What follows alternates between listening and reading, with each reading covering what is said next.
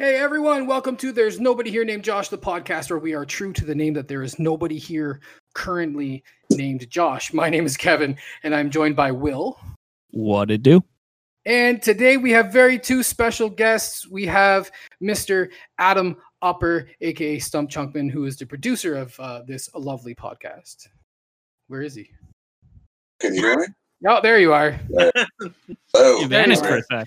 And we have a super we have a super special guest today. His name is Rivers Langley. He is right here. We'll let him introduce himself. Hi, how's it going? Hello. from, uh, from Disgraceland himself. Yes, sir. Yes, sir. okay. So, uh, so actually, yeah. So let's a little bit first. Let's uh, throw to Rivers, and uh, we're uh, t- as we as uh, we're talking about wrestling today. So, uh, and you're my known wrestling person. So, uh, and you got that. uh, so, uh, tell us a little bit about yourself, there, Rivers. Uh, well, I, I would, I would say, I would say I'm a comedian based in Los Angeles, but uh, I don't know. I haven't. There's been no comedy since March, so I don't know what the hell I am. Uh, I, uh, Comedian I- on hiatus. I, I don't know. I don't know about that. The whole thing that's been going on is pretty funny to me. So yeah, yeah, it's been great. Well, no, I guess it's. I guess I'm still technically a comedian. I'm just not a stand-up comedian at the moment because no one is. But uh, yeah, you know, I'm a podcaster. I got a podcast called The Goods from the Woods, and uh, you know, we uh, we're all uh, we're all we're all big uh, wrestling guys. I wouldn't say it's a wrestling podcast necessarily. I've definitely had people uh, be like, "Oh yeah, you know, I, I've heard about your show, but I'm not really a big wrestling fan." I'm like, I'd say we probably devote, you know, maybe maybe five to five to ten percent of the show to wrestling, but uh, Yeah, are it's all- always like yeah, there's always like casual stuff too. So it's like hardcore. So it like someone like me who's not big into wrestling could be like have a general idea what's going on, but not be like too hardcore into it, sort of thing. and and poor Will here. Poor Will. I introduced him to wrestling for the first time a few days ago with an episode Days of ago. WWF Superstars from the 1980s, okay. and and go? you should have heard his reaction from that. I don't know, Will. Uh, wait, before we get into the topic, I have one more thing. I have to ask you the question, Rivers. I Uh, asked okay. Adam this question, and and and I already got his answer. So, are you or or are you or anyone around you named Josh? Uh, not in my immediate circle. My roommate, uh, my my current roommate is actually leaving this apartment. He's going to be moving out to move in with a dude named Josh. Okay, that Mhm. works. That and works. I'm. I'm, We're. I'm also in a sketch group uh, with said Josh, uh, sketch group uh, called Hush Money. Uh, Is- Josh Josh is a brilliant uh, director and uh, filmmaker. Is uh, that Josh Josh anywhere near you right now? Uh, no, I think he's uh, I think he's in Highland Park. All right, so that's good because we can't have anybody here named Josh. No, Okay. that would be a disaster if there's somebody here currently named Josh. Then Yeah. like we would have to end the show. We would. We would have to be be like, okay, we're done. yeah, so yeah, so it's like the final episode is all Josh's or something. It's, I I'll just we'll all change our name to Josh. Okay, Legally. so we're, we're, we're gonna start into the we're gonna start into the topic now. That that's right. Adam said it earlier. It's wrestling. Now now this doesn't mean it's just one specific kind. Like it's pro wrestling, right? So WWE, WWF, WCW, any of the new stuff. I have to admit, I don't watch wrestling now. I'm a big 1980s, 1990s, early 2000 wrestling fan. Uh, you know, the era of the the Attitude Era and the WCW and the WCW versus WWF, that kind of stuff. I don't watch AEW. I don't watch Impact. Oh, I bet you'd like it. I bet you I would. I, I've seen I've seen a few I've seen a few people. I've Eh. seen a few matches. Like my buddy Alex was supposed to be here today, and and he's a big AEW fan. Well, I I was don't gonna say, what any there- of this is. There is well, a- AEW is uh, stands for All Elite Wrestling. It's the newest uh, prom- Oh. the newest major promotion. Oh, in is that, the, United is that the Jericho's one? Yeah, Jericho's on it. Okay. He was he was their first big signing, Okay. and if you watch it, they are you know they're actively chasing that kind of mid '90s WCW feeling to it.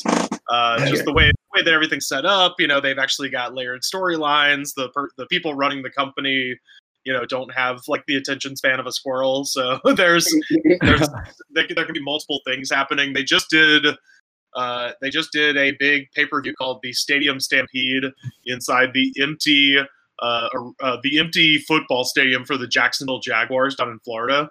Okay. And uh, one of their you know kind of big heroes, uh, you know babyface characters is Hangman Page, and he's supposed to be the a cowboy. His his catchphrase is "I do cowboy shit," and and for the stadium catchphrase. stampede, the cowboy shit that he did was he chased a man down a football field on a horse. And, and tried to beat his ass from a horse. That that's some cowboy shit right there. it's- That yeah, sounds yeah. a lot like Red Dead Redemption. Oh, Yeah, it very totally much does. so. Totally Well, I does. was saying about that particular event, it's like how many cowboys have there been in wrestling history? Like there, there's been every generation has had six people being like, "Oh, I'm I'm cowboy so and so, and I'm here to Well, kick your ass." And this is I the get- first time anyone's ever used a horse offensively. I, I can think of two of them off the top of my head. Uh, Cowboy Bob Orton Sure, Randy's dad. and uh, the Smoking Gunns. Uh, Billy Oh, Gunn, Bart, Bart, Billy, Bart Billy and Bart Gunn. Yeah. yeah, sure. Well, and then there's like you know cowboy adjacent people. Double J, Jeff Jarrett. I guess he's more of Oh. like a country singer, but he's Good He's lord. got the cowboy regalia. Dusty Rhodes always rolled with the cowboy hat and the cowboy Oh, yeah, boots. oh, ah, Dusty Rhodes. Oh, Yeah, so there's a lot of, of fuck. Stan Hansen had the bull rope. Blackjack Mulligan, he went to Yeah. prison for realsies. Like oh, there shit. have been cowboys, Oh Jesus! and and just now somebody decided like, oh, I'm gonna be a cowboy and actually uh, use my horse to you know attack someone in, in combat. Do real cowboy shit. We, and we have we have a cowboy, and cowboys seem to be a running theme on this podcast for some reason. Uh, Okay, so we have a cowboy in wrestling now. Uh, can we get that's that's Red Dead? We have the Red Dead that's taken care of. Can we get GTA? Can we get Trevor Phillips in here? oh, Uh, I, we- we we've, had, do- we've we've had the Wyatt family. They've they've come Yeah. and gone. I would The, say the that was- Wyatt family. that The was Wyatt kind of their family, whole yeah. thing was sort of insane rednecks, right? Like, uh, like, Well, if we- yeah, if we want to get Trevor like from GTA, uh, the first thing I can't think of that dude's name off the top of my head. Uh, he, I can't, I can't think of his name off the top of my head, but he would, he would damage people like you wouldn't believe. He was a a, a black Oh. man. Were you talking about New Jack? Yeah, that's yeah, it. oh yeah, New Jack for sure. Yeah, yeah. That, that's about as close to Trevor from GTA as we can get. Really? yeah, man. I mean they've they've tried. I don't know, black. Uh, yeah, Blackjack. That's actually not bad. Yeah, yeah, I'd go with that. I was I was gonna think of something like uh like Festus uh was this character like you know how Trevor uh, his kind of special. You know, Michael's thing is he's what like really or or Franklin's thing he's really good at driving. Michael's thing is Mhm. he's really good at shooting. Shooting. Yeah, And then Trevor's thing is he's Trevor, got the like, like, rages out. meth meth rage maniac thing Yeah, yeah, yeah. there was this, this was probably you said you were into wrestling in the you know the 80s through the early 2000s so this probably happened quite. right around the time you stopped watching there was a character named festus played by uh, currently uh, uh, luke gallows doc gallows uh, who's a great wrestler i think he's probably he got let go from wwe a couple months ago and i believe he's on his way back to japan I, I Uh, remember Festus. Okay, yeah. So Festus sort of had Trevor's thing where, you know, like with Trevor, you click the little joystick and he goes nuts. With Festus, anytime the bell rang, he would go nuts. And that was his thing. He was like very docile, like he was kind of like had his tongue sticking out, like, uh, you know. And then as soon as the bell rang, he would like focus and then whoop ass. And that was sort of his deal. And uh, and then later, I think when he joined CM Punk's uh, Straight Edge Society, uh, was when he claimed that the reason he was doing that was because he was addicted to pills, and CM Punk put him on the right path because he was Jesus, essentially. Oh. My goodness. Okay. wow. Now, Will here, my co-host, is only 19 years old. Holy shit. Okay, Okay. And and he has never watched wrestling before. So all these names that we're throwing out here, he is completely clueless, right, Will? Well, I know the the the Randy Man Macho Savage. The Randy the Man. Randy Macho- Man. Randy Man. That's not his name, but yes. No, Well, what do sure you what do you mean? That's, Pretty Randy, though. I, I that's totally his name. The Randy Man. the Randy Man, Macho Savage. You know, That Macho Man Randy. and the and the Yeah. the, the the the the the Hulk dude. You know, Bruce. dude. Hulk Bruce. Bruce. Hulk, Bru- Bruce? No. Bruce Hulk. Yes, Banner. Bruce Hulk. Yes. Bruce yeah, Bruce Banner Hulk. So earlier before we all started, I start I was talking to him. I told him, you know, just this kind of lingo that we would be talking about. We said WWF. when we refer to forgot all of it. WWF, it's like World Wrestling Federation, and then WWE Yeah. is World Wrestling Entertainment, and WCW is World Championship Same Wrestling, thing. Yeah, because they have uh, change them. And and you know that kind of stuff. I told him what a face was and what a heel was, and The Yeah. faces are the good guys, right? that's right. Faces baby are good I, guys. I, I remember some stuff. Faces Yeah, are you- good guys. Heels are bad guys. And when you see someone fall, it's called taking a bump, Yep, yep. and and and thing and things like that. So that's kind of the general wrestling vernacular. Yeah. And Well, and- and, And- and, And and, speaking of bumps, I think uh, Macho Man did a lot of those right before his promos. oh God, well, Macho Man? You mean do you Yes. mean the, the Randy Man? Randy Man, Yes, yeah, yeah, Randy, Randy Man. Man. Yeah, Nacho yeah, Savage. a- yeah, after this, uh, show, yeah, show him some of his uh, promos. Yeah, in in bo- no no no no no. You want to get crazy ass promos? You look at the Ultimate Warrior. Oh, yeah. Ultimate yeah, yeah, Warrior. yeah, it- it's a pretty nuts. Yeah, but uh, but you guys started off with uh, Macho Man though, because he's a he's a pretty Got to start out with the Macho Man. Yeah. Yeah, Well, I just first of all, I, I don't know why they just figured out that this would sell a bunch, but I was at a, I was at Walmart uh, out in Burbank a couple weeks ago, and you know, Macho Man famously was the spokesman for Slim Jim. Oh yeah. the little you know I, I hesitate to call it meat, but you know the meat-like product snack uh, they sell at the gas station. And now they have a because you know Slim Jims are slim, they're you know like long and thin. They Yeah. now have a thick one, like the Oh, size of like a. Uh, uh, uh, let me see if I do this correctly. The size of a toonie, uh, and and it's like massive and thick. It's like the Oh. you know it's like as thick as a hot dog, and it's Yeah, like- called uh, Slim Jim Savage size. And they've got Macho Jim, Man though? on the Slim Jim, and I was like, I I bought it just because I'm a big Macho Man fan, and, uh, and I'm not gonna sit here and pretend I didn't eat it. I ate it, but you know, uh, is But it it as works. bad as it sounds?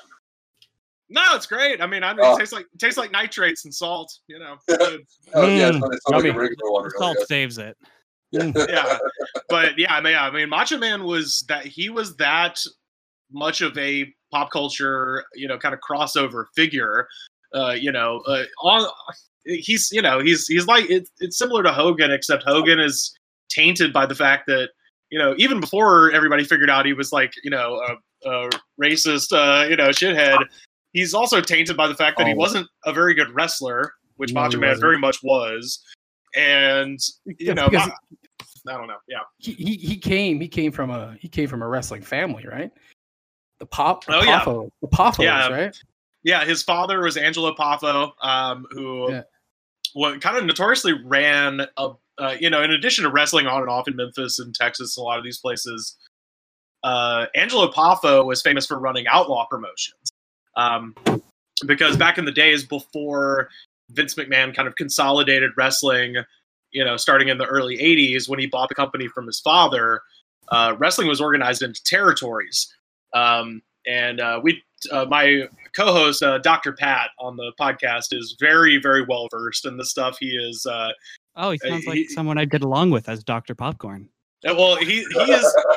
It's it's Pat's a funny thing. Pat's a funny case because he, he's one of those people that Pat and I talk almost exclusively about like wrestling and Lynyrd Skynyrd and like dumb Southern stuff, but like Pat is legit one of the most brilliant people I've ever met.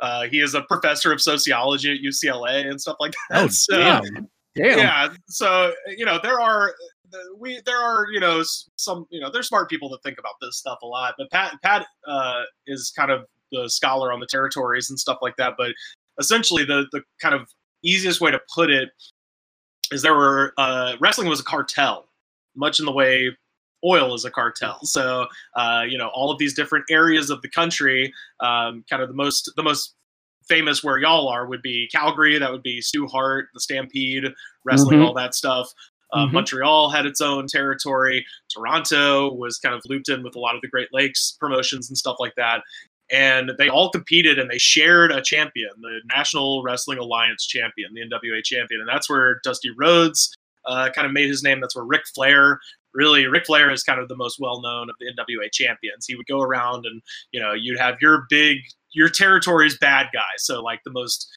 badass guy in in uh, you know in Minnesota the most badass guy in Texas would raise hell, and then all of a sudden at the end of the month they'd be like, oh my god. Ric Flair's coming to town. The champion's here, and Ric Flair would wrestle the you know the biggest bad guy in the territory and would usually barely win.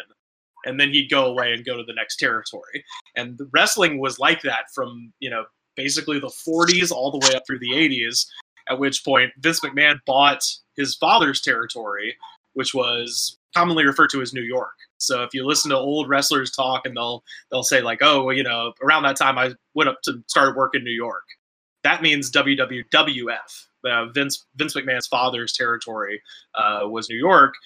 Once Vince bought it, his dad on his deathbed, literally his dying words to his son was, "Please do not go national," because the whole thing was it's a cartel, right? So the way everybody Mhm. makes money is by keeping the you know keeping the um, keeping the champion the same for everybody and moving him around and stuff like that, moving people up who are who are you know into more prominent positions, and so they all kind of work together.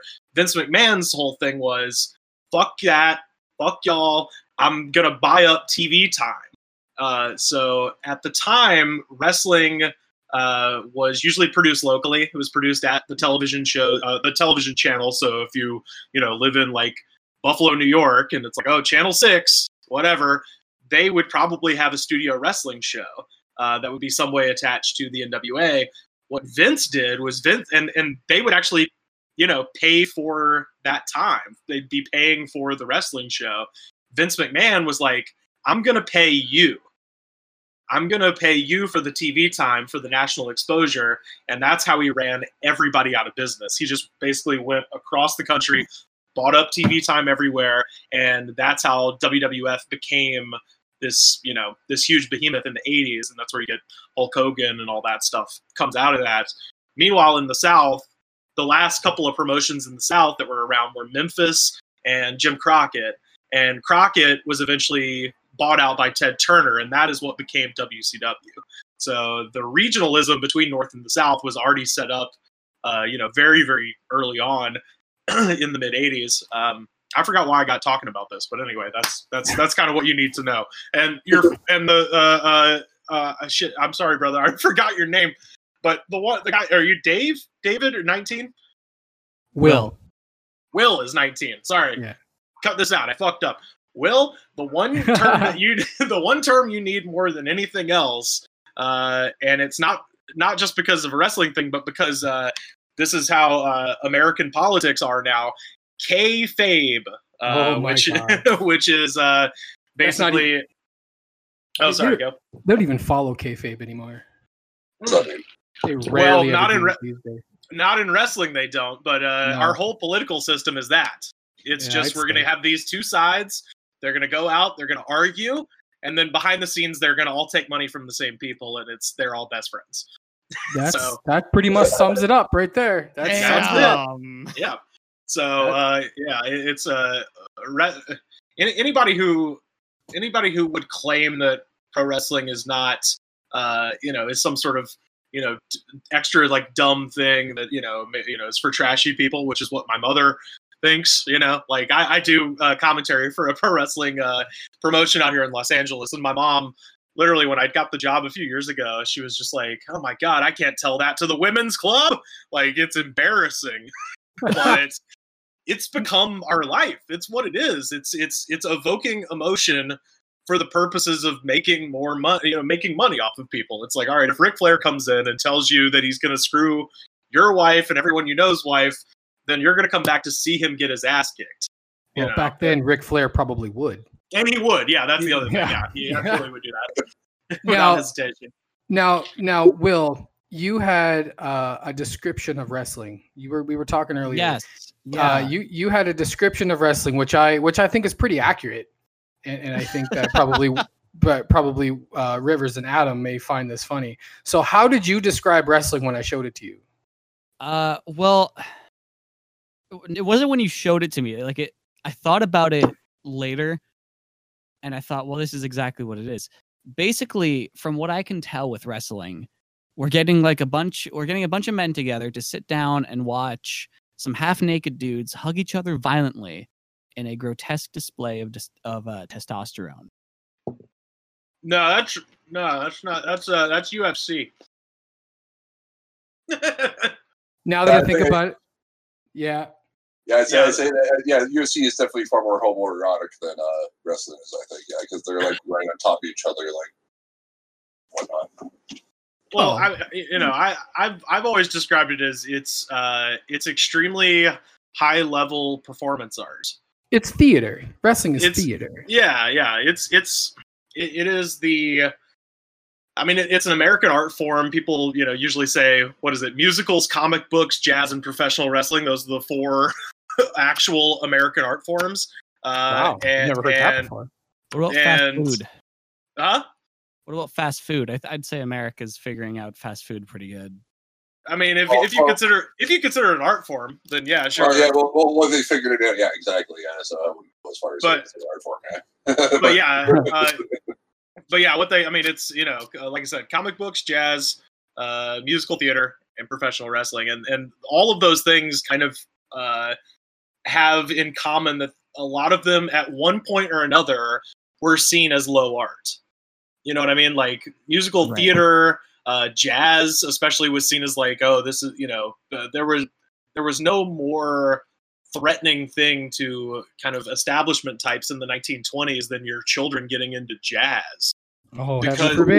You know what I mean? And, and now, of course, it's seen as very highbrow and stuff like that, but that was not always the case. Comic books. You guys know damn well that people Yep. still don't respect comic books. yeah, yeah, it, it, they're still for children. Yeah, but like, Yeah, people, and and it's very similar with wrestling too, where people are like, "Oh, that's that like dumb redneck thing," and I'm just like, "No, it Exactly. is it is the last vestige uh, in many ways of Greek theater.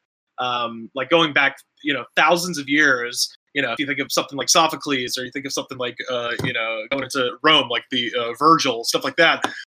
That sort of theater was produced in a way in a time before amplification. First of all, that's very important to note. Um, you know, a lot of Greek theater relied on the people would wear the big clay masks, right? So if you're putting on a production of, uh, you know, uh, Oedipus Rex or Antigone or something, everybody would come out with these big clay masks, and the bad guys would have big frowny faces on the masks, and the good guys would have a big happy face on the mask, and that's where we get the symbol of drama and comedy. And that was literally so people in the cheap seats could tell who the bad guy was. And professional wrestling operates very much in the same way, where I'm sure, you know, Will, you've just sort of seen it for the first time. Could you not immediately tell who was the bad guy? No, Huh? no, I couldn't. I had no idea. What no, was Will, I can barely hear you, man. Turn your mic. I up. was gonna say, Uh, yeah, sorry. but I had no idea what was going on at all. Like I, I Well, saw no, this but dude I- named Mr. Fuji, and I was really excited, and then he lost, and I was sad. okay, Oh, but Mr. okay, Mr. Fuji's a great example. So when he came out, like, what was he doing? Uh, he was just kind of, just, just kind of being there. But he, No. but Taking it he was taunting the crowd, right? He, was taunting the crowd. Yeah, a with little the bit. crowd. Yeah. Yeah. So you could Fuji is a perfect example of a guy who comes out, you know, when he's with. The, I don't know if you saw any uh the stuff where he's Was it with with- Yokozuna, but eventually he gets to the point where he's like hand handing off uh, salt to Yokozuna to like you know he's tossing salt in people's face Oh, that damn. kind of thing. So, but he's a great example of somebody who is immediately, you know, identifiable as a bad guy. Um, you know, uh, I don't some- know. I thought he was pretty cool. Well, no, but that well, that's the thing is you typically the bad guys do end up being cool to people because that's that's what happens. I mean, you know, Terminator was such a such a cool bad guy. They made him the good guy in the second one. You know, so uh, that that happens. But my point is that all of the performers ideally should be very quickly identified by the audience as being, you know, their role should be pretty obvious, either either good or bad, and that so what that you're goes right saying is back I'm to overthinking it. No, I'm saying I'm overthinking. you know what? This this this is this is this is pretty cool because I told Will that he was going to get schooled in wrestling, and well, uh, you've been schooled. so, you know, have you boy. yeah, Go man. You know what? You know what, Rivers? You, you're teaching me some stuff. I've been a fan of wrestling since I was just a little, little, little kid. Like I'm, I'm pushing forty here, and Uh-huh. and and and I've been like in the in early days of the 1980s and things like that. My dad was a security guard at our local gardens here, and back when WWF used to do house shows and things like that, he would bring me to to the wrestling you know when when the WWE or WWF would come here, I have a picture of me uh, sitting in Andre the Giant's hand. Oh, that's awesome. Yeah, I was like three years old, and and I was a tiny little kid, and It's sitting in the palm. Of, his hand, yeah. pardon? It's probably smaller than his hand still, yeah. I I was. I was yeah. smaller than his hand. I look. I look. I looked like a little Cabbage Patch Kid, Oh my god. yeah. like I- sitting in the palm of An- of of Andre the Giant's hand. I, I went to uh, I went to a, a, a Raw, I think it was, or no, no, no, I think oh, maybe it was NXT. Yeah, it was it was War Games. That's what it was. Uh, me and Dr. Pat went to War Games, the one where Ricochet did the giant, you know, flip off the cage. It was just uh, incredible. Uh, I, I've was- I've seen I've seen videos of that. it was a couple of years ago. It was here in Los Angeles at the Staples Center. We went and they had next to the merchandise stand, uh, they just had this display, and it was Andre the Giant's handprint.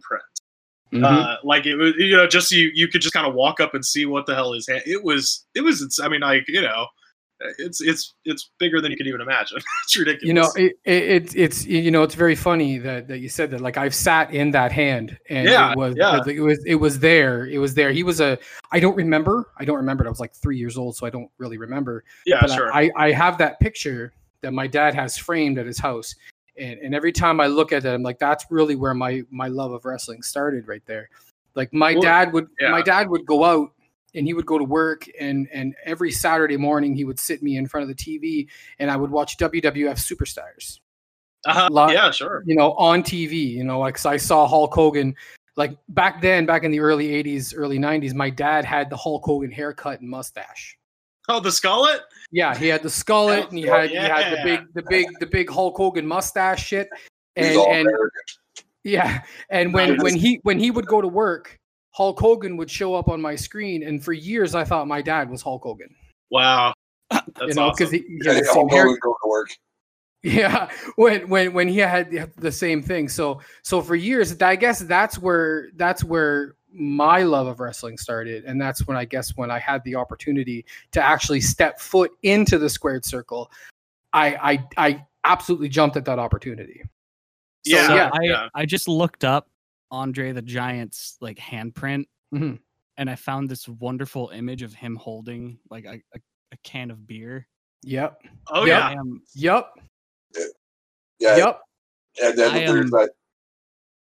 And then there's that famous story, like one day he was like in that uh, hotel bar and he drank like you know like fifty, like sixty beer and like passed out. and They couldn't move him, so they just left him there for the night because obviously he pick pick up on his giant, so he just No, passed No. out on the bed, like on the floor for like if The Andre the giant. Giant was dead weight, there's not a person on this planet that could pick him up. no Yeah, you need you need a backhoe or a scooper. Yeah. or something. Yeah, you just uh yeah, So- you just like close up that part of the hotel and you're done.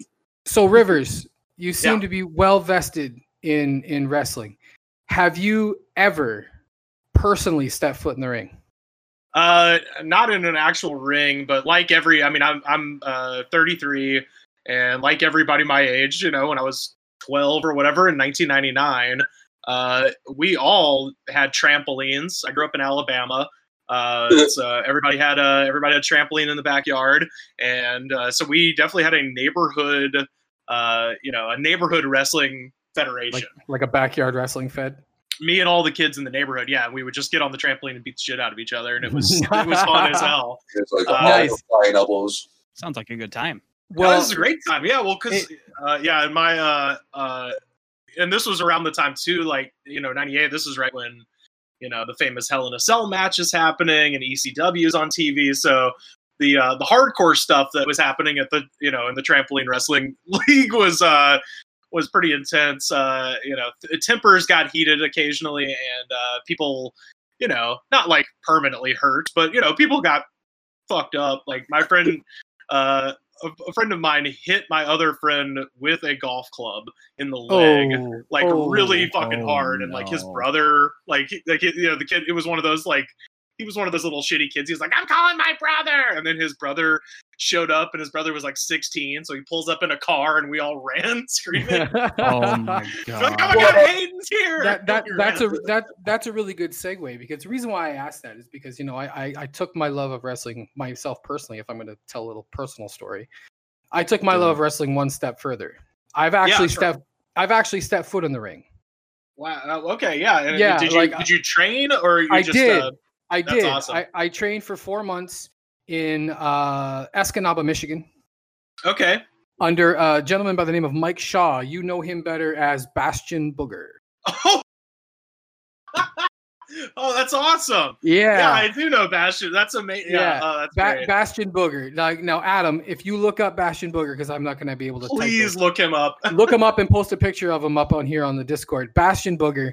Um, in his in his uh, he had this house in Escanaba, Michigan, and I would go every Friday night after school. Uh, this was back. Oh my goodness.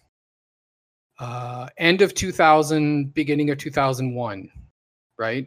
So, well, beginning of 2000, mid 2001, and uh, yeah, Bastion Booger. That's him right there, man. Yeah. That's awesome, dude. Yeah, yeah, that's Mike Shaw. Oh man, I'm gonna tell you a story. Oh my goodness. so we would go to his house and he had this big garage in his back, and inside that garage was just just just like desks and and and and empty beer cases and the ring set up in the corner. Okay, we really Yeah. couldn't bounce. We re- couldn't bounce bounce back and forth on the ropes too much because it, the ring was definitely sat right in the corner we Uh, only yeah. had we only had like two corners that we could bounce off the ropes and uh and they were like this, so you couldn't. Yeah. do, you yeah couldn't you couldn't run the ropes really. couldn't couldn't run the ropes very well but the Yeah. ring was there it was nice and solid it was great um he didn't do a lot of teaching he didn't do a lot of teaching he, uh, only thing i remember from him is is a couple of things uh he would always sit in the corner and just eat buckets of chicken oh my god I swear to God, I thought you were about to say boogers. no no Could you imagine? Buckets of boogers. Mm.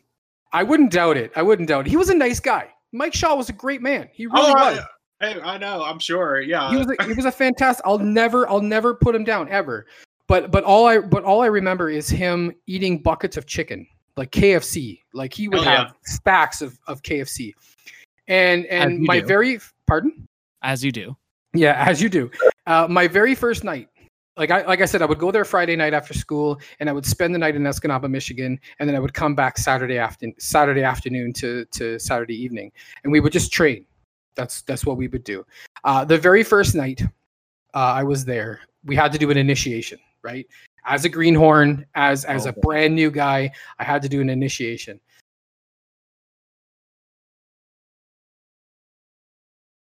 So so he he would set us in the corner of the ring, and everybody in the room had to give all the greenhorns two chest slaps.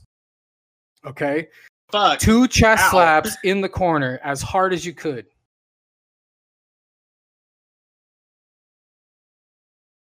Room. Oh, fuck. And the Oh, okay, the last wow. person to give you chest slaps. Now there was two, two, two, one, two, three. There was three. Me and two other people were were first time training. So we would all sit in the room. We all sit in the corner, and I went last. So Uh. and I didn't want to go last because I would have to watch everyone else happen, and I'd be like, I just didn't want that to happen. So two hard chest slaps. So we stood in the corner. He made us put our hands like cup our, our arms around the top rope so we weren't we wouldn't fall down right so everybody would give us two hard chest slaps and he was the last one to give us the chest slap so our our our chest was all full of welts and Yeah. bloodied and bleeding And now and here then- comes the chicken grease. and then here comes the chicken grease exactly bastion Oh booger God. he would turn on Bastion Booger, Mike Shaw. Like outside the ring, he was a nice guy. Inside the ring, you don't want to fuck with that man. Oh yeah. Yeah. Okay. So he would step through the ropes and he would turn Bastion Booger on. You would see Mike Shaw go away Yeah. and yeah. and Bastion Booger would turn on. And and uh, he gave you two hard chest slaps. And to this day, to this day, Mike Shaw has passed away now. He's passed away a long time ago. Yeah. But but to this day, every time I watch wrestling and I see someone get a chest slap, I just wince and my chest hurts. Uh, yeah. Yeah. It's like a sen- Yeah, sense I'll do it. memory. You know, I, I have that, I have that man could probably kill me with his pinky.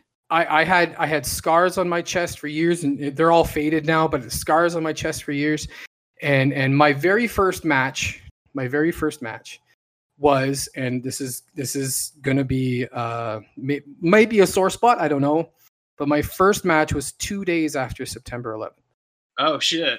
Yeah, great, Two great day- time to great time to be entertaining people. yeah, two days after Yeah, September 11th. How I got in into the United States, I have no idea. We live on we live in a city called Sault Ste. Marie. Okay, there's Sault Ste. Marie, Michigan. Way north. Yeah, way way north. Sault Ste. Marie, Michigan, and Sault Ste. Marie, Ontario. Okay, so I should live in also Sault mention that uh, Michigan does Soo like S O O, and we do No, S- well, if they're saying the Soo, yeah, like okay. they're more likely okay. to do S O O, and we do. So there's two cities: SAULT. Ste. Marie, Ontario, Sault Ste. Marie, Michigan. Okay, so my first match was in Sault Ste. Marie, Michigan, at the Armories, two days after September 11th. Okay, and I was the only Canadian in the all-American company. The company was called Superior Wrestling Alliance, Uh huh. and and my name was, you know, the very creative Justin Sane. Okay. uh, Okay. cre- creative, right?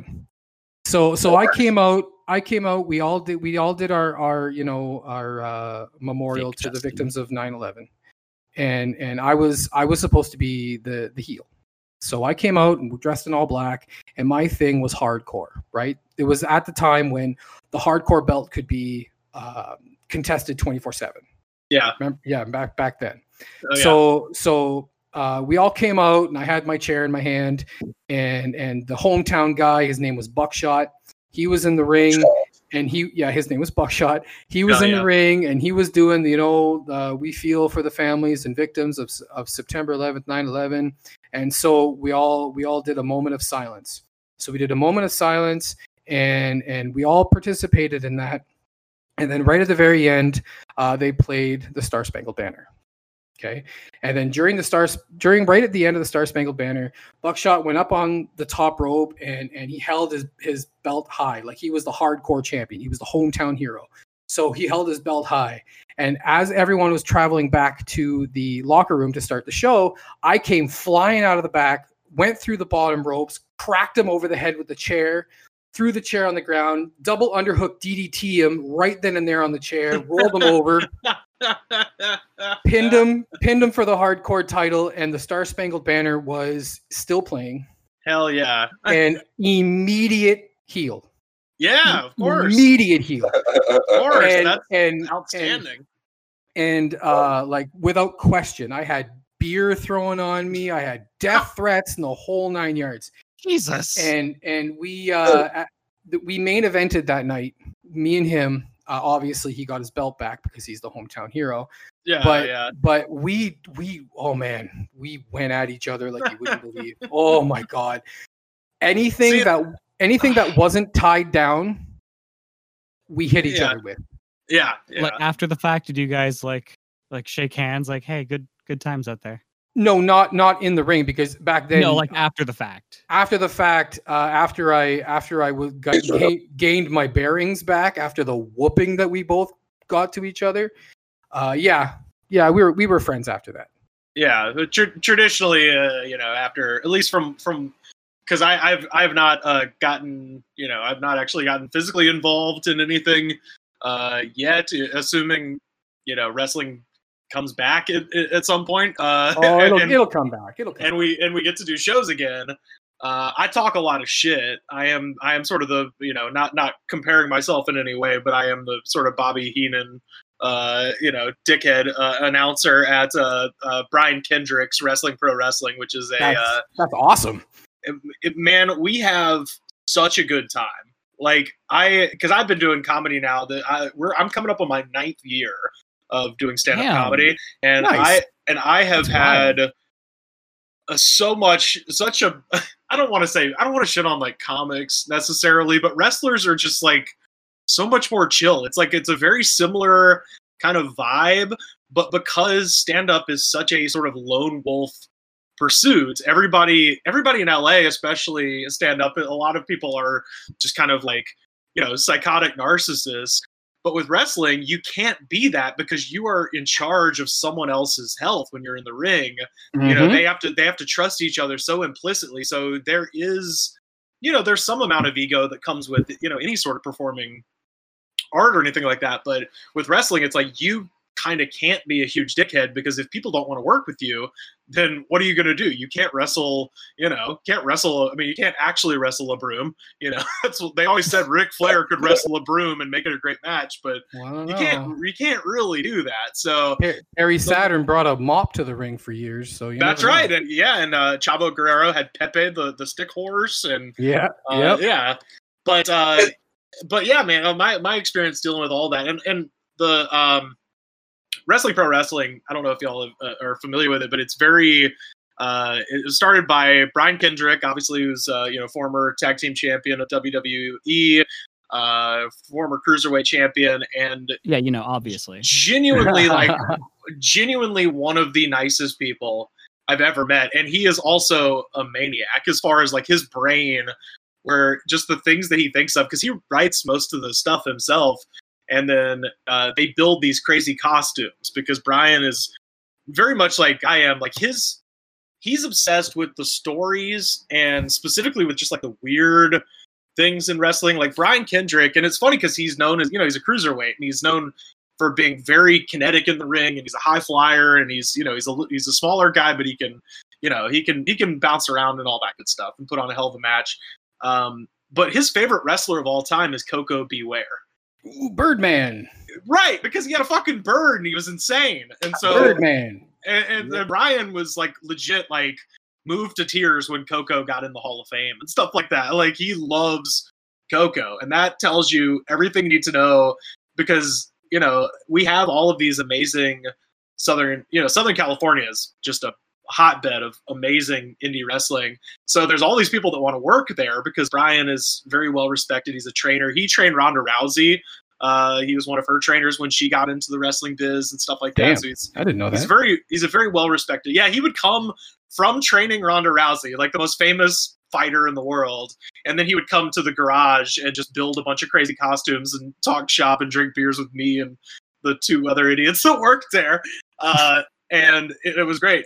Um, but they they build these costumes, these elaborate costumes. So uh, you know, we have uh, like King Giraffadora, which Oh. is very Oh similar to King God. Ghidorah uh, from Godzilla, except his necks are all giraffes. So a guy comes out in a costume where he's got his arms up like this, and he's got a giant giraffe head, and it's this like unstoppable like you know monster, and then he'll be fighting somebody like Eric Watts or Darwin Finch or you know one of these like actually very talented uh, you know kind of local wrestlers and people just like working there because they like the vibe and it's because it's a comedy you know it's a comedy show but it's also a wrestling show I like the vibe, and you're just describing it. I kind of want to. hey No. we're we got all our shows are on you uh, watch it, all all of our shows are on uh, youtube.com slash wrestling pro wrestling uh, Yeah, you I know, can watch Adam- everything Adam posted it up on the uh, on the on the Oh, okay. Here. yeah so just yeah if you look through i mean it Ooh, and it's man it's so fun like those live shows because it's it's la so people are people are here are kind of demand a different sort of entertainment like they don't necessarily you know the same shit that would fly in you know in a town like where i came from as far as you know comedy or whatever is is seen as a little dull here for whatever reason just because there's just so much live entertainment so the show has turned into this like really fun environment or at least when it, when it was still running hopefully we'll we'll get back there at some point but um, You'll get there. yeah, we'll see. Uh, but um, but yeah, it's it's it's been uh, it's been fun. But anyway, all of that is to say, I, I do commentary for it. And when we were first approached to do it, it was just because of the podcast, because they heard me and Pat talking about wrestling on the show, and somebody sent it to Brian because he wanted he specifically wanted comedians uh, to be the commentary team because there's so much of it is like very you know kind of funny. Um, and when he approached uh, Pat and I to do that, um, you know, he kind of explained what the idea of the show was going to be, where it's like, all right, we're going to have all these crazy characters, and you know, the whole thing is meant to be just kind of, you know, insane. And I told him, I was like, hey, you know, take this idea or not, but honestly, I think it's going to be funnier if we just play it very, very straight in terms of commentary because because when, when Brian was pitching it, he was like, "Yeah, you know, I mean, it's going to be really silly. So if y'all want to like make fun of the characters or whatever, you know, just how you know, I trust you, uh, you know, as comedians, uh, you know, play it however you want." And I was like, dude, it's going to be so much funnier because we have a character, for instance, named Chow Mein Charlie. Yeah, I was And gonna I love it. And Chow Mein Charlie is an anthropomorphic box of Chinese food. Yeah, Uh, like classic All right. white folding carton with the pagoda, the red pagoda, and then on Oh, the my front it says General So-So, and he's just this gigantic. You know, it's it's you can't see out of the thing. It's just a huge box of Chinese food, and you know, Brian was like, "Oh yeah, you know, feel free to make fun of it." I'm like, dude, it's so much funnier to actually analyze how you would fight a giant box of noodles. So when he comes out, we're all just like, here he is from you know from uh you know down the street uh, uh from the strip mall. This is Chow Mein Charlie. now, Doctor Pat, when you're looking at an at a, you're staring down an opponent like Chow Mein Charlie. You got to understand he has a very high center of gravity. All right, so you're going to want to work those legs to bring that box of noodles down, like that kind of thing. And to Just me, that's that's so much funnier than being like, "Yeah, look at this stupid thing." You know, it's way funnier to just be like taking it very, very seriously. And the last, the last character that they introduced right before we had to kind of go on pause uh, because of the Corona thing, uh, and it was so funny. You can actually watch the video where I don't even do commentary because I'm literally just like and buried my face in my hand laughing so hard was they have a character um, and this would be for you know for will if you're not familiar there was a there was a, uh wrestler in the uk uh, back in like the 60s like an old school wrestler uh, oh damn. who and he was named giant haystacks and he was this british guy and giant haystacks was what would y'all say like 500 pounds 600 pounds just this like huge Whoa. blob like a massive man right He So- would he would just wear overalls. Yeah, he would just have overalls. And he would just Yeah. sit on you. Like he's Yeah. just like massive, right? Uh, so our one of the characters that we introduced right at the end there was we had a character named Giant Haystack, uh, and it was literally just a bale of hay with a face and overalls. And when he came out, he had a bunch of guys run out with like pots and pans, and one guy had a banjo. I, uh, you know, Oh like Lord. just so it was just a giant bale of hay uh, that somebody had to fight. You know, so we have we have stuff like that, and then we also have just incredible actual indie wrestling. So it's like we're gonna reel in the wrestling fans with like the good wrestling, and then we're gonna reel in the comedy fans with the funny stuff, and then hopefully get everybody into it. And so That that that's- sounds that really really sounds like an amazing thing. I had no idea wrestling pro wrestling. I think I I'm gonna you know I have nothing to do today after the podcast is over. So because I have a guest coming tomorrow and I really don't feel like cleaning, so I think I'm Uh-huh. just going to uh, just sit and binge watch uh, now this wrestling pro wrestling thing because that sounds uh, fun. And if I had to It's- wait if I had to wait to Los Angeles, I would I would totally go see. Oh, dude get Oh, this i mean uh i don't i don't uh, forgot who said uh, who was keeping up with the current product and stuff like this but we have now had uh so many because brian still wrestles for wwe you know he he's still there. And it's funny because this is what i always tell people about wrestling pro wrestling. I'm like here's how uh here's how kind of weird it is. It's so weird that vince mcmahon was not threatened by it in any way. When brian came to him and he's working for him and vince hey you know he does not he would not do this like if any No. other if any other employee came to him and was like hey i've got my own you know thing on the side Vince would not deal with that, but because Brian explained it to him, and he's like, "Yeah, we have uh, the Fromage Horsemen, who are the four horsemen, but their heads are made of cheese." Vince was like, "I don't give a shit, whatever." so That that sounds like Vince. that's so that, that's what I was telling people. I'm like, this was Oh, so sure. I forgot about that. Man. Yeah. The Fromage Horsemen are uh, Ricotta, Ricotta Flair, uh, Gorgonzoli Anderson, Parm Anderson, and of course Tully Blanchard. Uh, Oh wow! Man, that sounds like Yeah. a Gouda time. Uh, and, well, yeah. Well, that's my that's my job, right? Is I just get to sit there and just do cheese puns for like twenty minutes. Oh, It- it's so a, fucking cheesy though. yeah, he's he's Oh. the che- he's the culture boy. He's the cheesiest player in the game. You know, uh, Oh, that's So- hilarious. I I I must watch this now. I, I'm telling you, man, we we have a good ass time. And and oh, but what I was saying is, so all of the WWE people, because Brian is like everybody loves him, they all know about this and they come to the shows. So I've I've had Becky Lynch. Becky Lynch, uh, I already just adore her just as a as a competitor. She sat in the front row at our uh, our Halloween show, which is called Beefy Brawlers and Creepy Crawlers. Uh, she it. sat she sat in the front row of our Halloween show and was going ape shit for three hours. Like the whole time, she was like booing the heels, cheering the faces, losing her mind. And like I already, you know, just respect the hell out of her as a as a performer and as a wrestler. And I'm just like kind of out of my side eye, just like watching. And I'm like, damn, Becky Lynch is cool as fuck. She is lo- she loves it. Uh, all the New Day guys have come. Uh, Xavier Woods comes every. He flies himself to LA for every show.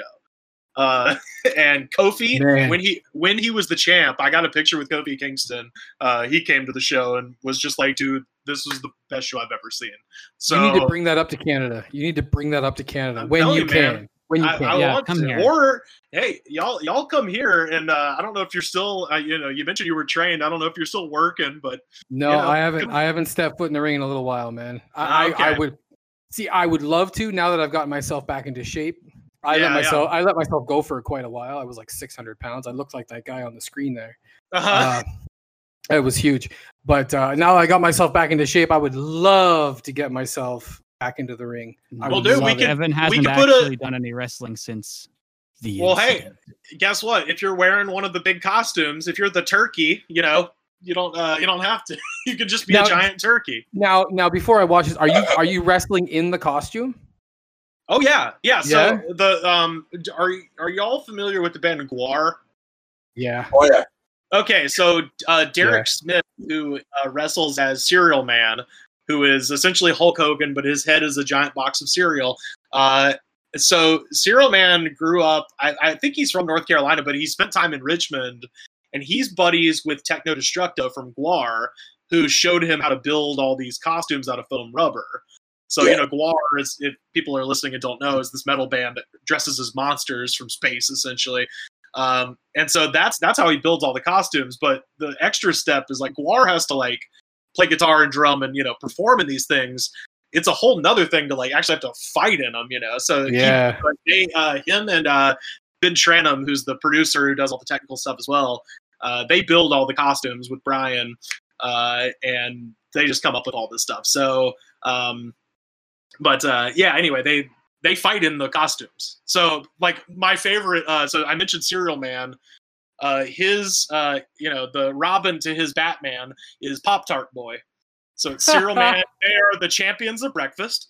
Uh, and uh, when they come to the ring, Pop Tart Boy, I mean, if you look him up, he's in a Pop Tart suit, a huge Pop Tart suit. Uh, and so, and of course, you can't, he can't get in between the ropes, you know, he has to go over the top. And so it legitimately takes him like five or six minutes to get into the ring. I just Oh. looked up Pop Tart Boy, and I'm very confused at what I'm seeing. I'm like, I found none of what you're talking about. Okay, uh, I'll I'll find you a, uh, uh, picture, but yeah, it takes him a long ass time to get into the ring. Is the point, and that in its, that in and of itself is sort of a comedy bit, right? I, so uh, I, I, I, when when you said Serial Man was like a rip off of Hulk Hogan, that reminds me. I had uh, two wrestling personas, right? Huh? So I had two wrestling personas, and you said Hulk Hogan, and it brought that brought back Brock Bat my my uh, my second wrestling persona, which was the real Canadian Mike McKenzie, which uh, which a rip off of Hulk Hogan. there's a Ooh, cereal. Serial. There you go, Oh. Serial Man and Pop- Tart Boy. that's Serial Man and Pop Tart Boy, yeah. So it's a real oh, and then there's the there's the Fromage, there's the Fromage Horseman. Uh, Oh my lord! Oh lord, man. that is Oh, incredible. man. it's a good ass time. But anyway, I, I said all of that for the last 15 minutes to just say uh, I have not been in the ring. Uh, I do, I do, you know, I think, you know, what was weird is that You, when I you need to when I- try it. You need to oh try. yeah, well I want, well when I moved to LA, right, one of the things that I figured out pretty quickly is that almost every stand-up, at least every male stand-up comedian in LA, was at one point or is currently like a wrestling fan. Like it's just this weird through line that runs through. And I think deep down, a lot of us, it's you know, it would be great to sell out Madison Square Garden like Kevin Hart, you know, and do a huge comedy show at Madison Square Garden. But I would be just as happy to be thrown through a table by like you know, uh, the Undertaker or something. Like I would take just being uh, destroyed uh, as a manager or something. You know, be a Paul Uh, Heyman type. Yeah, I would I, love would, that. I, I would have died to get like an elbow from like Superfly. Oh Yeah, man. yeah. I, I That would be cool. specifically, I specifically want to be thrown through a table. I, there's just something about it just seems awesome. My my only claim to fame, my only claim to fame in that round was my very last professional wrestling match uh, in 2004. Before I went to uh, before I went to school, before I actually met Adam in in in uh, college, Oh, okay. was was a loser leaves wrestling match three way between me and Buckshot and Hacksaw Jim Duggan. Oh, hold on. Uh, that's awesome. Uh, I love Hacksaw. Real quick, I love that you're the only person in history who actually left wrestling after a loser leaves town. Yeah, I know, I know. Um, a, a loser loser leaves wrestling match. Um, then and the the big thing about that was uh, the ring broke. Oh shit. Yeah, the top rope, the top rope busted. Like the- Damn. the, the turnbuckle Oh, busted. no. So so that was the only thing that it would happen right after our match. Like we had the match. And Yeah. I guess the next match came in and they bounced off the top rope and and it it the belt the the top turnbuckle busted.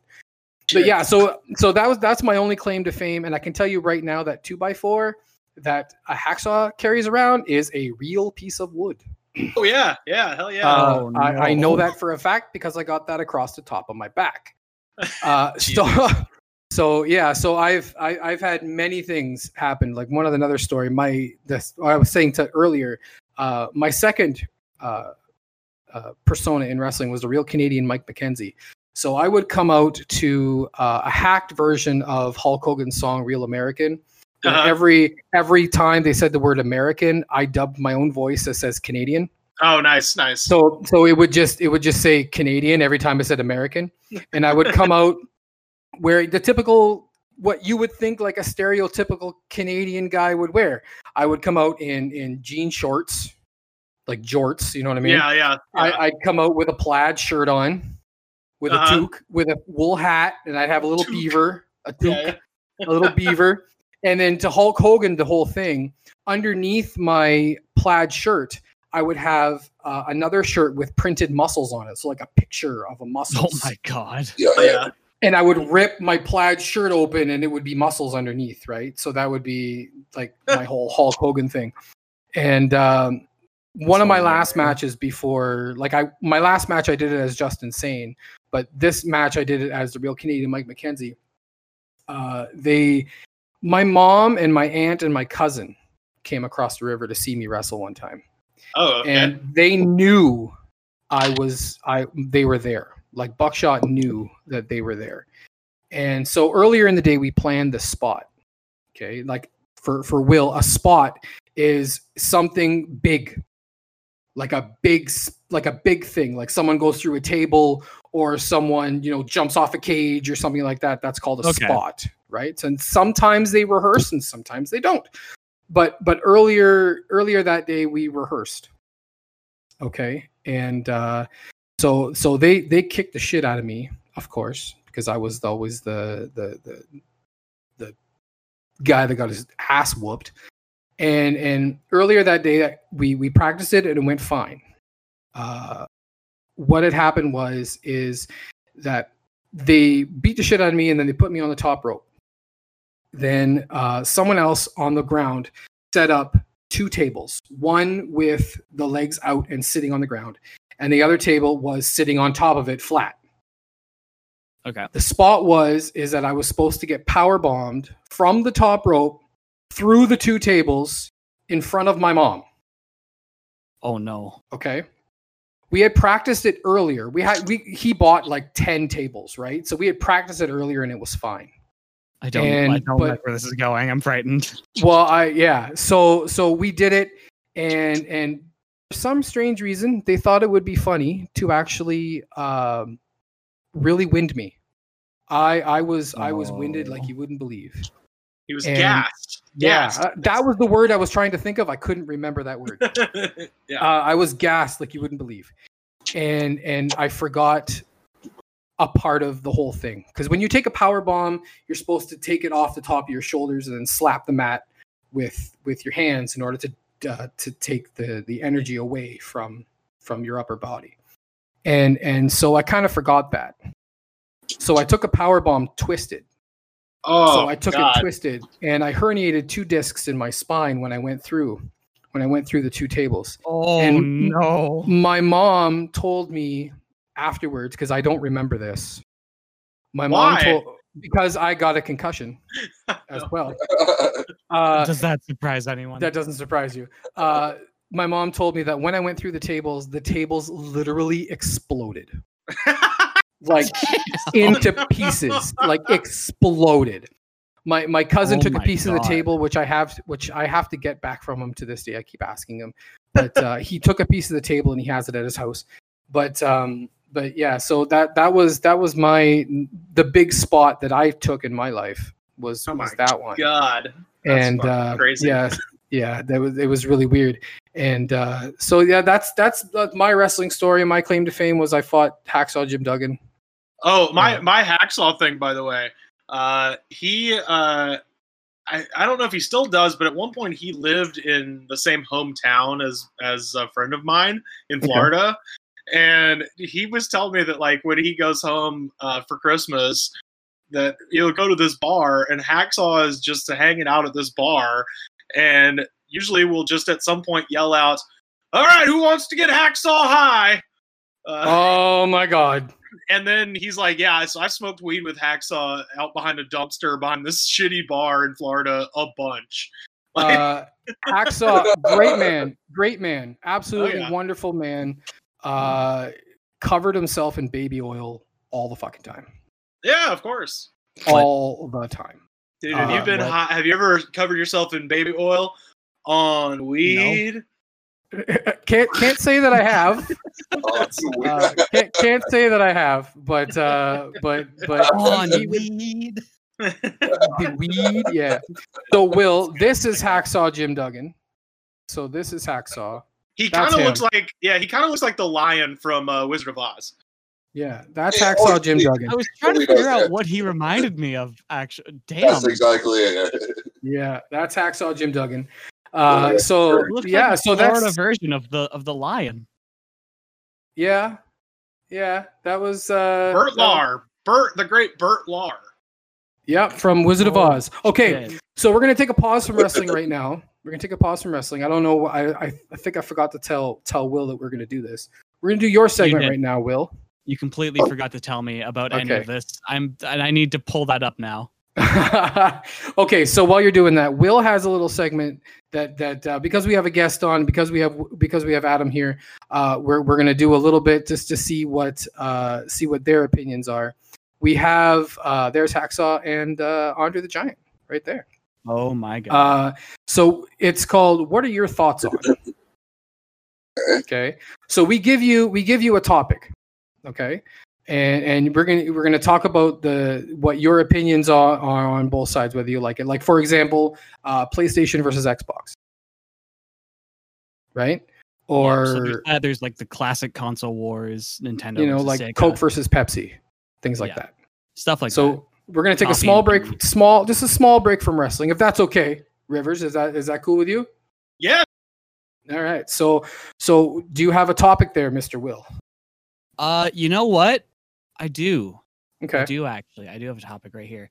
So this one was actually sent in by by Dingo.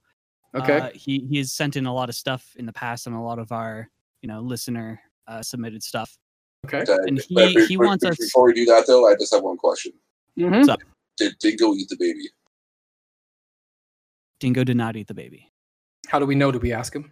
Go ahead. Uh, Sorry. Uh, sorry, stupid question. Go ahead.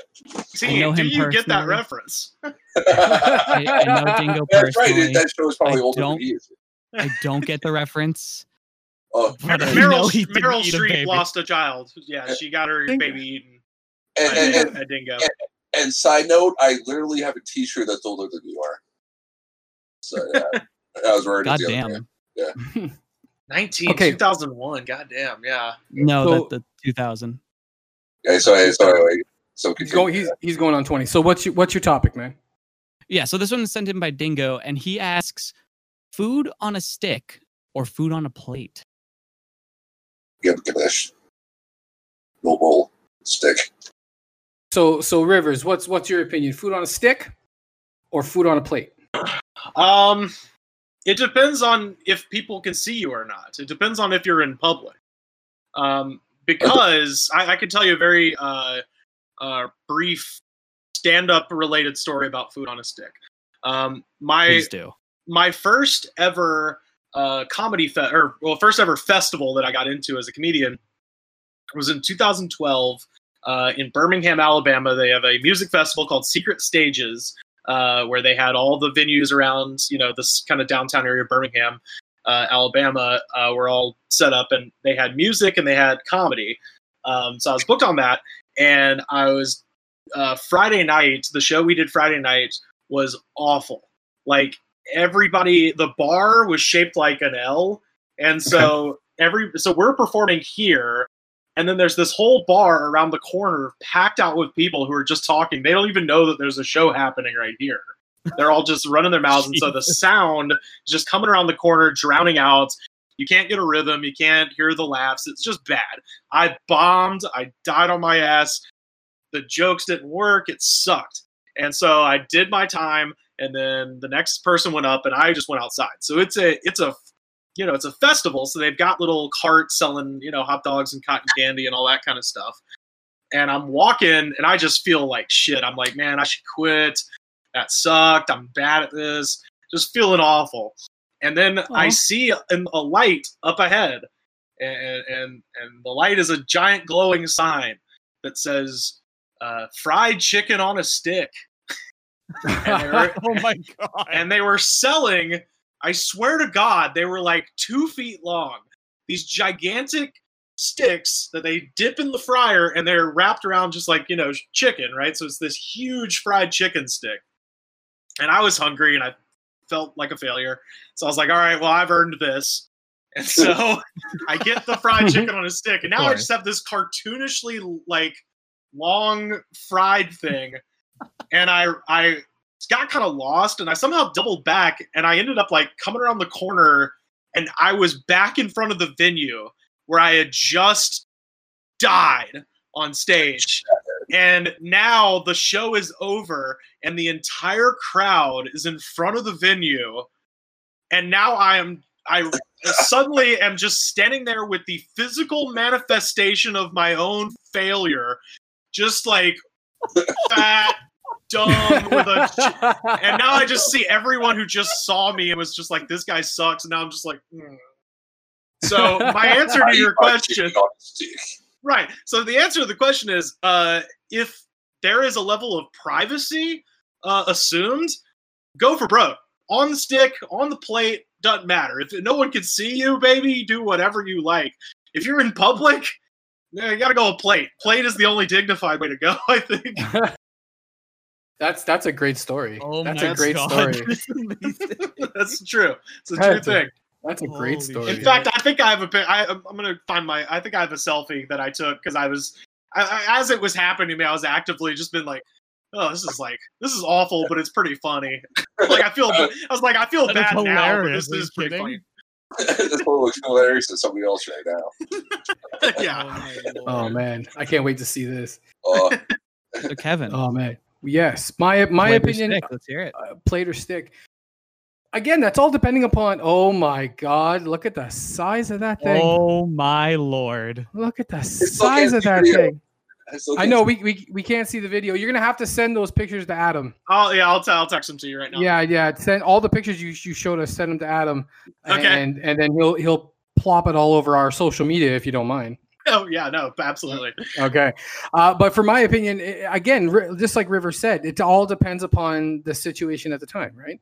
Uh, like if I'm at a country fair or a county fair or, or a, a fair of some kind, you can't be walking around with a plate.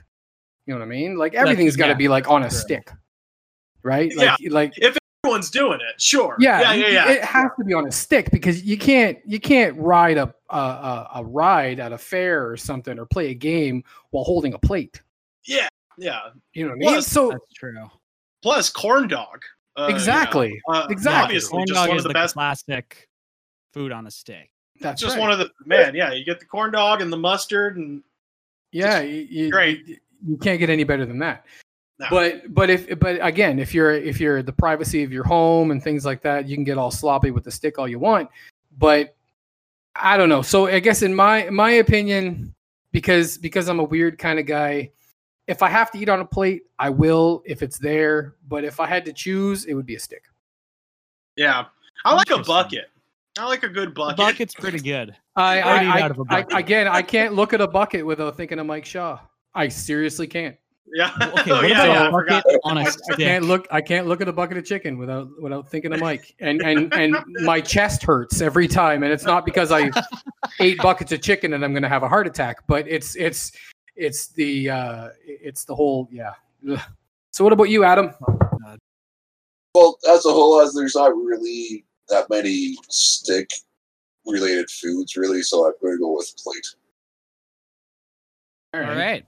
Plate plate plate works. What about Yeah, you? No, I, I guess. I guess if you want to go, if you want to go the not fun way, Yeah, I'm going plate. I'm all for the stick personally. If I could get a hard shell taco on a stick, I 100% would do that any day of the. I don't care where I am. I don't care if I'm out at like a wedding, at like some fancy event. I will pull out just a taco on a stick and start eating. Is that a real thing? A taco on a stick? I If it if it's not, it should be. Because Google I was, I was. I was trying to think of one the- That'd be one one of the hard, hardest things to put on a stick, I would think. No, no, Yeah. I, I'm already, I've already got it. Because I was, as soon as you said it, I was like, Jesus, that's brilliant, and I've already got it. Um, y'all, have y'all- you know, like the taquitos, right? Yeah, Yeah. yeah. Yeah. okay. So it would just be a Oh, okay. long taquito Oh. wrapped around and then fried. So it wouldn't Okay, be. yeah.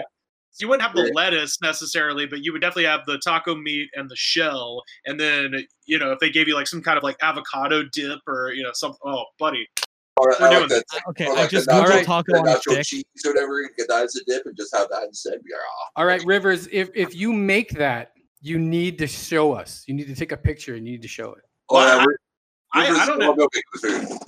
Oh, I, I don't even need to make it. I can just tell you what I would. I can tell you exactly how I would roll.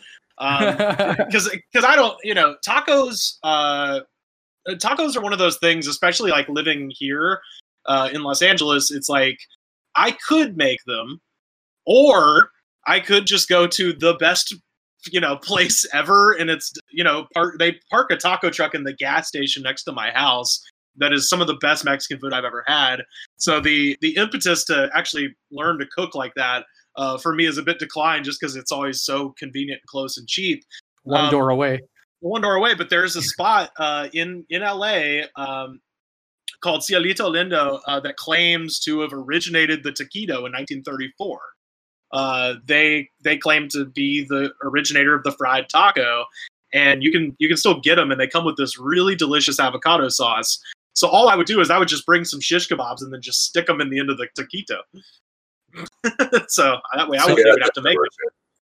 I I googled taco on a stick. Uh huh. I apparently someone already made this joke on a TV show and I didn't know about it. Oh well, you know there. Have you ever heard of a walking taco?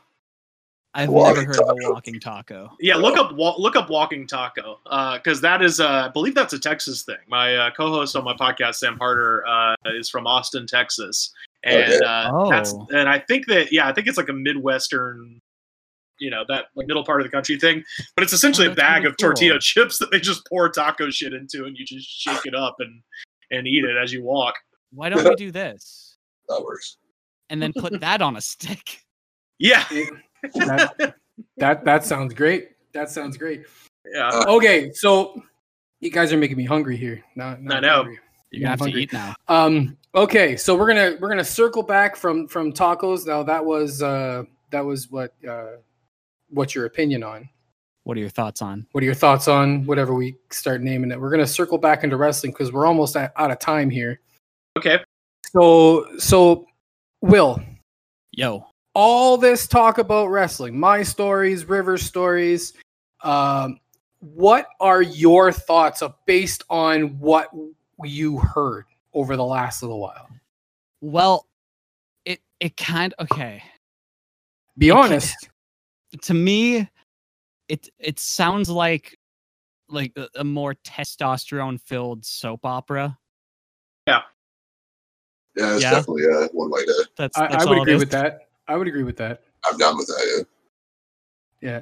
Testosterone filled soap opera. That's pretty much it. Because because we were talking earlier, like you always thought you said wrestling was was was fake, right? Well, Now- no, okay, you're warping my words. No, no, no, no, not all of it. looked I didn't know. didn't Hold on, you didn't let me finish. You didn't let me finish. You didn't let me finish. Uh, I'm going to agree with you, but as you said, not all of wrestling is fake, but there are fake parts about it, right? Uh, just as as my medical bills can show you, I, you Uh, know what? I believe it. wrestling is not is is about 90% real and about 10% fake. I would that's probably what I would have to say because you actually have to be pretty athletic somewhat even a little bit to step into that ring and do what they do. Yeah, well, I would I would agree with that, but I would also come back and say that uh, nothing in entertainment is real. So why That's are you true. hol- why are you holding this to that precedent? It's like Yeah, it's like me coming in here. It's it's like me coming in here and being like, why do you watch Breaking Bad? That's fake. Why do you watch The Sopranos? That's fake. That's, That's right. really Beth. That's right. fake. That's what The Every- Simpsons is fake. Yeah, Everything. every- Are you everything telling like me that fake. Red Dead Redemption 2 wasn't an actual real life thing that you can Yeah, act out? And GWAR What? isn't really monsters. What the fuck? yeah. Mind, mind blown, man. Mind blown. everything good is fake. Exactly, exactly. I counter that all the time when people tell me, "Oh, wrestling's fake." I'm like, "Okay, yeah, but yeah, so is movies and TVs and and What's your favorite shows. thing? It's yeah, Exactly, it's it's likely fake. yeah. but but that's that's you know that's that thing so so ha- have we changed your mind about wrestling at Oh, all I'm sure we've not. Well, okay, well here's the thing. I didn't say it was fake to to that extent. Like I did say like some of some of the stuff I was looking at did look fake and maybe it was the way the camera angles were on that one video I watched uh for 40 minutes. but some of the some of the hits didn't look like they actually made contact and that was that was what I was really getting at with that.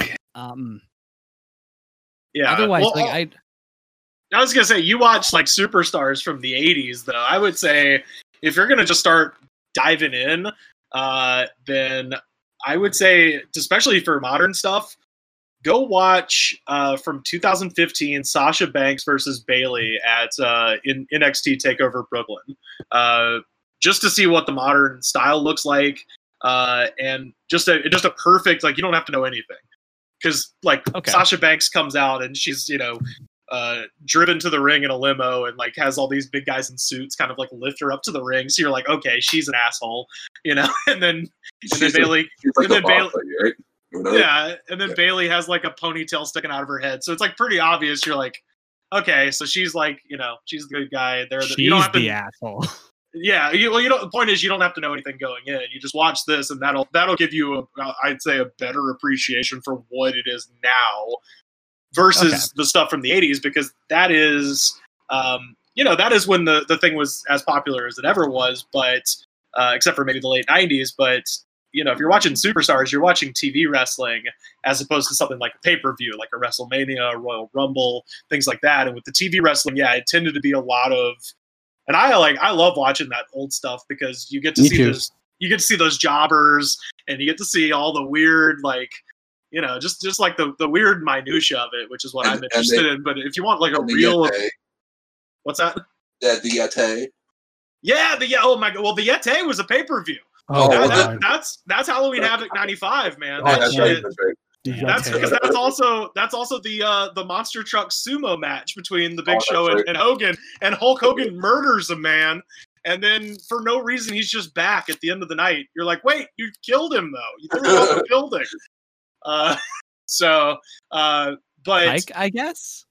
but I, I, what I'm saying is, uh, yeah, if you're if you're gonna really try to get a uh, an appreciation for how for what a beautiful art form it is, uh, yeah, I would say, man, yeah, check out some uh, check out some of the newer stuff because it is it is a hundred percent Here, uh, still go. Not only is it still going, I would say, uh, you know, it, it's the people who are involved in it now.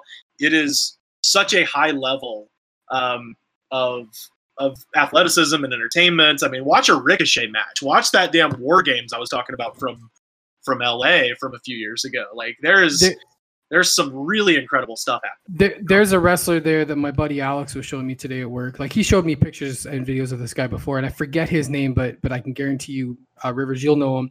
The dude that wrestles with his hands in his pocket. Oh, Orange Cassidy. Yes. Orange Cassidy. Okay. Holy shit! Yeah. So Will, you need to watch Orange Cassidy.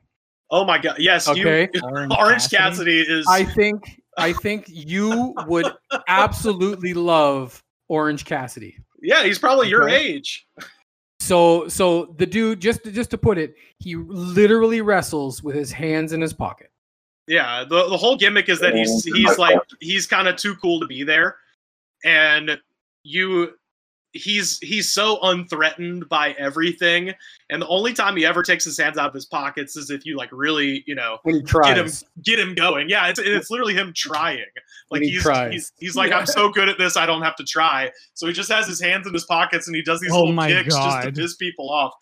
Unbelievable. And it's one of those things where like especially a lot of the old school wrestling people like hate this guy because it kind of you know destroys the kayfabe of this being an actual physical contest. But I think the story he's telling stands to reason perfectly. It's like, yeah, if you, it's like a psych out thing. It's this Muhammad Ali doing rope a dope. It's like, all right, Yeah. let him get you on the ropes. Let him think, you know, gain too much confidence. Pride goeth before the fall, as the good books tells us. And then this guy will whip your ass without even trying. Like it, all of it, the, the psychology of Orange Cassidy holds up to me. But also, he's undeniable in terms of the way the crowd reacts. If you go back and watch when they still had a crowd, my God, people go ape shit just when he just stands there with his sunglasses on, and you're like, that guy's a star, man. So it's you know, the, it, it it might be the comedy comedian thing in me of like, the crowd is the you know. This is, uh, I believe Lenny Bruce said you could be in front of an audience and every individual person in that audience could be an idiot, but together they're a genius. And if people are going that nuts for this guy, then they're right you know. So yeah, I love Orange Cassidy. So so that's one that you need to watch, Will. Yeah, there's there's a lot of good shit. I mean, the the '80s, I, honestly, you know, I, I as much as I hate to say it because it is like the you know the er sort of uh, idea of wrestling is is the mid '80s stuff.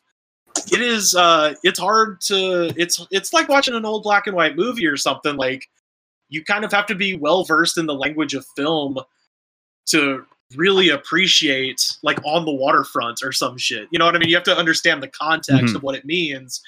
But there's way more kind of fast paced, you know, stuff that you can watch from the last five years that'll give you a real appreciation for that stuff. And once you build that base of kind of enjoying the modern product, then you can be you can go back and watch the older stuff and be you know kind of thoroughly entertained by it because obviously that's everybody's inspiration is Macho Man and Hulk Hogan and uh, you know that that kind of stuff. Um, Ric Flair. But if you watch it now without context, it's it is a little bit, you know, kind of archaic or whatever. It's hard it's hard to watch. So I mean, I, I'd say go back and uh, check out some you know some Attitude Era stuff. Maybe would be Yeah. more like Stone D-Generation Cold. X. D-Generation Stone X. and those things. Stone Cold's the easy one because you can everybody can because DX like a lot of you know the Attitude Era is the one that everybody still holds up in WWE. This is their fault, hundred percent, because they still want you to think that it's 1998 because they won't stop you know bringing these guys back even though they're 20 years past their prime and everything like that. The Attitude Era is very vaunted, and that is and that is when I grew up. You know, I, I my first the first wrestling I ever watched because I mentioned you know my mom when she found out I was watching it was mortified because she is you know she's the one she's from Alabama she but she is from an educated you know she one of the educated Southerners you know and wrestling is just low on she just hates it you know. And uh so she was horrified that I loved it so much. So um but that but that is you know 97 98 that's when I started watching um, and that is still held up as this golden time period. But if you go back and watch it now, there's so much just crap uh, in it. You know, there is gold. The Rock, Stone Cold Steve Austin, all the stuff that you hear about is golden from that time period. But Mhm. man, there's a lot of bullshit. and Oh boy. and DX, as as much as I like them kind of individually, Shawn Michaels, Triple H.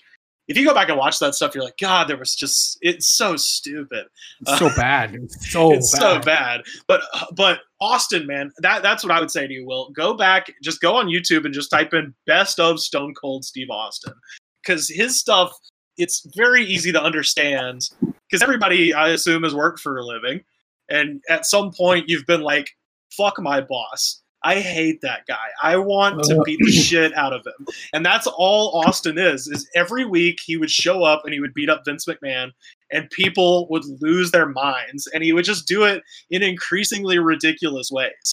So one week he would show up and drive a Zamboni to the ring and then run over the top of it, just beat Vince's ass. And then, oh, the one that you just put on the, the chat there, that's a uh, that's from when he was a uh, you know bad guy, and that's that stuff is just hilarious. That's late. That's late era Austin. I'm talking 98, 99. Austin would show up and people would just lose their minds, and that Yeah. stuff is it's it's a thing of beauty. It really is. It's yeah, so when simple. when he when he sprayed Vince McMahon and Shane McMahon with a beer truck. with the beer, yeah, the beer truck was Yeah, the classic. beer- I think beer I remember truck? that. yeah. No, the beer Yeah. truck, and then and then uh, Stone Cold Steve Austin filling Vince McMahon's Ferrari or something like that with a with a cement. Yeah, He backed him up a and- cement truck and just dumped a whole whack of cement into his car. You yeah. I mean? His, his feud with The Rock, That must have been his really his feud with The. Rock. I mean, if you just if you want to understand why The Rock is the biggest star in the world now, look no further than the shit he was doing in '98, where he'd been in wrestling for three years, and he's just one of the most compelling people to watch. Like his his and Austin's feud, especially that promo he cuts on the bridge when he throws Stone Cold off the bridge and his and his championship too, is is unbelievable. so yeah, All I- I love it. so so so we're we're gonna we're gonna wrap this up here because we've been talking for a while, man. Before you wrap, I do want to say one thing. okay, Yes, what? Um, I I feel like with you guys talking about all this, like I have been taking like some notes and try to keep up. Um, I have uh, I have seen a new perspective on this, and I I actually do think I'm gonna check out some of the stuff that you guys are throwing in the chat here and some of the stuff that you've recommended. Is I I'm I'm gonna I'm gonna give it a second chance. we did it. We did it. I it. don't I don't Yeah. normally give things a second chance. But I'm, gonna, I'm gonna give wrestling a second chance because I feel like maybe maybe there's something there that I didn't see in the that crazy wacko shit I saw. Awesome. Awesome. I'm glad to hear that. Now, before we go, I'm gonna give uh, I'm gonna give you Rivers a chance to plug all your stuff. Oh, yeah, sure. We're, we're gonna give you a chance to plug all your stuff. So so give her give her down, man. Okay, uh, yeah, you can find me on Twitter and Instagram at Rivers Langley, and you can check out my podcast. It's called The Goods from the Woods. Uh, it used to come out once a week, uh, but now that we don't have anything else going on, we have kind of reformatted a little bit, and we now put out three episodes a week. Uh, where we kind of run down uh, the day's news. Uh, we've kind of retitled those episodes the Corona Diaries. Uh, at some point, when we are allowed to have guests back on the show, we will probably go back to you know more regular but man we've had so much fun uh, in this horrifying awful time uh, going through you know running because i'm quarantined with all the people i do the show with so we actually can sit all sit in the same room and chat about what's going on and not feel crazy every day um, and then we do fun stuff like we read the comment section of uh, like kid rock's american badass Yeah. on youtube Oh, Uh, hilarious. I love which is-. That, that has become my new favorite Oh, thing is reading oh, the yeah. comment section of various like dumb YouTube things because Oh, uh, yeah, man, hilarious. it's Oh. it's truly the voice of the people. Stuff. The Um, judge's humanity right there, really. it really is. But uh, yeah, so we we do all kinds of fun stuff. I mean, you know, it's kind of a news rundown, but then you know we we're, we're all out of our goddamn minds, so it's it's it's a lot of fun. Um, we also have a Patreon, uh, patreon.com slash the goods pod. Uh, and uh, right now, yeah, if, if anybody new signs up for the Patreon, we just got uh, a uh, a bunch of uh, new stickers. Oh, Uh, nice.